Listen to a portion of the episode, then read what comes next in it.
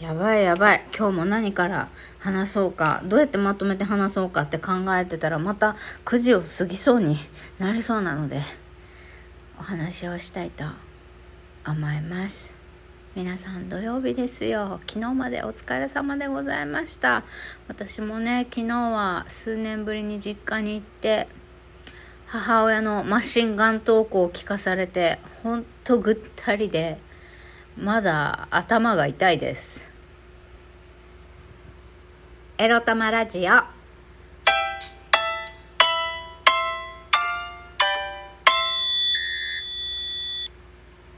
皆さん、おはようございます。みくりです。この番組では、借金持ち独女、うつのケアをしながら、にゃんずとのんびりイチャイチャ楽しく暮らしております私みくりが沖縄から日々いろいろいろいろ思うことを配信しております早速今日のタイトルいきましょう。昨日は久々実家に行ってですねいろいろありました。ということで今日のテーマはこちら。借金のプロである母親のアドバイスに感動した。についてお話しします。さすがうちのお母さん借金のプロって思った。昨日ね話してね。もっさりあ自己破産しちゃいなさいっていうお返事でしたね。えっ、とまずね まあななんかわからないけど拍手しとこう。あっさり。もうほんと。そうですね。私の母親借金のプロですね。何が秀でてるかといえば借金のプロっていうこと借金をして、えー、メンタルを壊さず今の今まで我欲を保ったまま生きてるっていうことが何とも悪質で、えー、すごいところだなって昨日改めて思いました。だから、あのね、まあ複雑でした。また別れ際また喧嘩しそうになったんだけど、あ、もうもうこれ以上この話したらまた喧嘩になるからやめようやめようっつって、もうそれでもう笑顔で、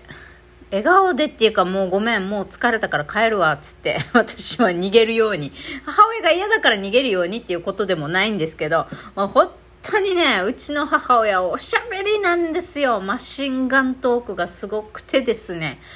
あ、やっぱりきついわと思ってもうお母さん相変わらずのマシンガントーク本当周りの人嫌がってると思うよって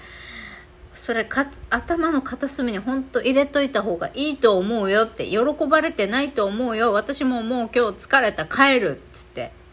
ピューって。もうちょっと待っとけって言われたけどああもう耐えられないって。あのおいっ子。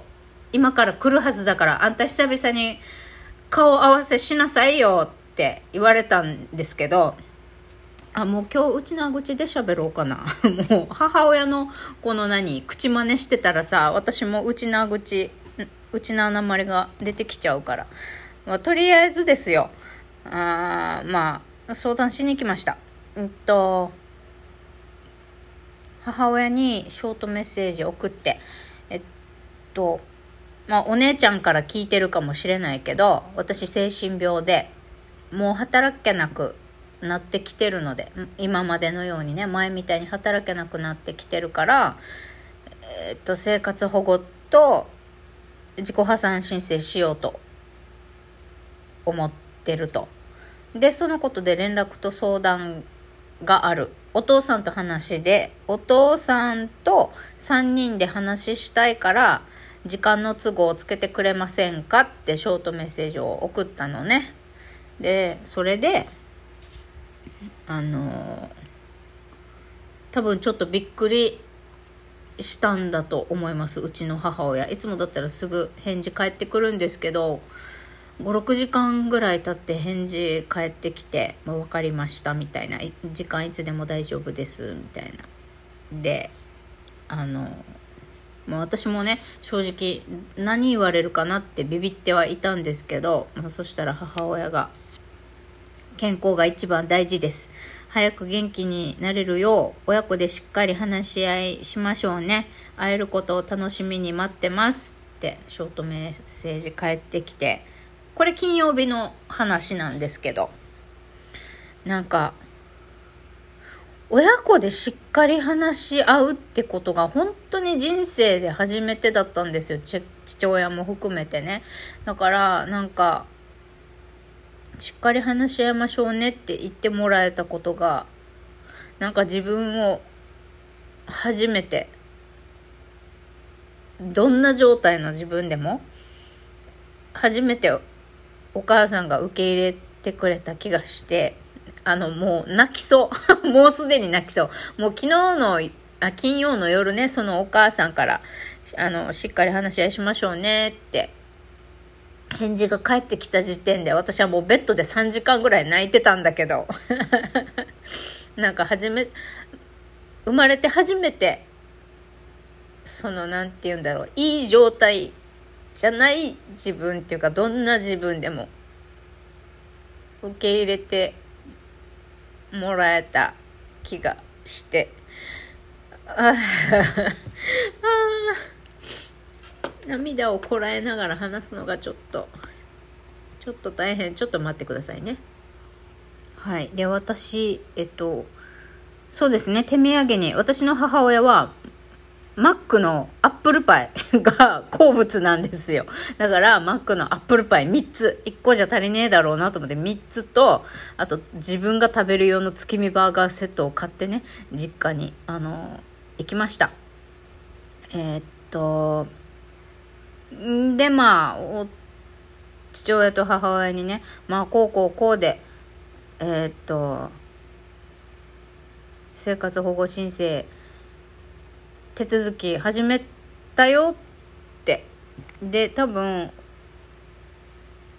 お父さんお母さんのもとに、まあ、精神的または経済的サポートができますかって役場から書類来ると思うけど経済的援助は1円もしお金があってもなくても経済的援助は1円もしなくていいからね。なんなら別に返事返すのめんどくさかったらこの書類も返送しなくていいからっていう話をして。で、あとは、まあ生活保護に関しては、ああ、そうねっていう感じで分かったみたいな。なんか実はね、私が、あの、去年の4月に初めてその実家に近いメンタルクリニック行った時初めて初診に行った時にすぐバレてたんですよ母親に。でなんでバレてたかっていうと実は 私の次男兄ちゃん私のすぐ上のお兄ちゃん次男ね次男の嫁が同じメンタルクリニックに通ってたんですって。で、私が初めてそのメンタルクリニック初診で行った日に、実はその次男の嫁もメンタルクリニックにいて、すれ違ったんだって。こんなことある？それで、嫁は、次男嫁はね、あ、絶対あれみくりちゃんだって思ったけど、声はかけず、あの、うちの兄にね、次男兄に、ねえ私さ多分今日メンタルクリニックでさみくりちゃんだと絶対思うんだけど見たんだけどみくりちゃん病気なのかな？みたいな感じで私がもうその前のクリニックに通い出した時から私が精神病であるっていうことはうっすらあの家族みんなにバレてたみたいで。家族みんなにバレてたっていうか。まあその第一発見者がその次男の嫁だったんですよ。で、それから何ヶ月かして母親が私の姉にね、実は姉に対して、おい、長女よ、お前、私に隠してることあるだろ。みくりのことで私に隠してることあるでしょ。はけっつって 問い詰めたら実は、まあ姉もね、なんか、うん、みくりなんか、メンタル病んで通院してるみたいよ、みたいな。まあそこまでは聞いてたよ、実は去年の時点でって言われて、だから生活保護って言われても、まあびっくりしたけどそんなにびっくりしなかったっていうか、うん。あ、もう生活保護しなきゃいけないぐらいまでの状態になっちゃったんだねってっていうのでそこは理解できたと。で自己破産申請の話になって、えっと、自己破産申請しちゃうと、えっと、連帯保証人であるお父さんとお姉ちゃんに言っちゃうから私それを避けたいんだよねっていう話をしたらまあここは父親があいいよいいよ自己破産してどうしても連帯保証あの順番としてはね生活保護をしてで受給が決定したら自己破産の手続きをするっていう順番で私は進めていくことになるんですけど、まあ、生活保護の受給が決定した時点で、えっと、奨学金の返済猶予の理由をね今のところ経済困難っていうことにしてるんですよ。稼ぎが少ないから払えませんっていう理由で今猶予してもらっているんですが、えっと、生活保護が受給が決定したら、えっと、この返済猶予の内容理由を変えます。私生活保護受給者になりましたっていうので手続きをしようと思っているんですね。えっと、生活保護になったら生活保護を受けてる間無期限で返済を止めることができるのでそれをやりたいんだけどだけどその申請出した後に自己破産申請しちゃうと自己破産申請の理由を優先させられて自動的に私が生活保護だろうが自己破産しちゃったら自動的にあの父親か姉に返済強制的に何だろう返済責任がいってしまうのかなっていうのを気にしてて、まあ、そのことを説明しに行ったんですよ。そうならないように一応あの日本学生支援機構とか弁護士さんとかにいろいろ相談したり聞き聞いたりしたいって言ったら父親はあっさり「あいいよいいよ自己破産したらお父さん払うから大丈夫」みたいな感じで言ってくれたんですよ。後半に続く。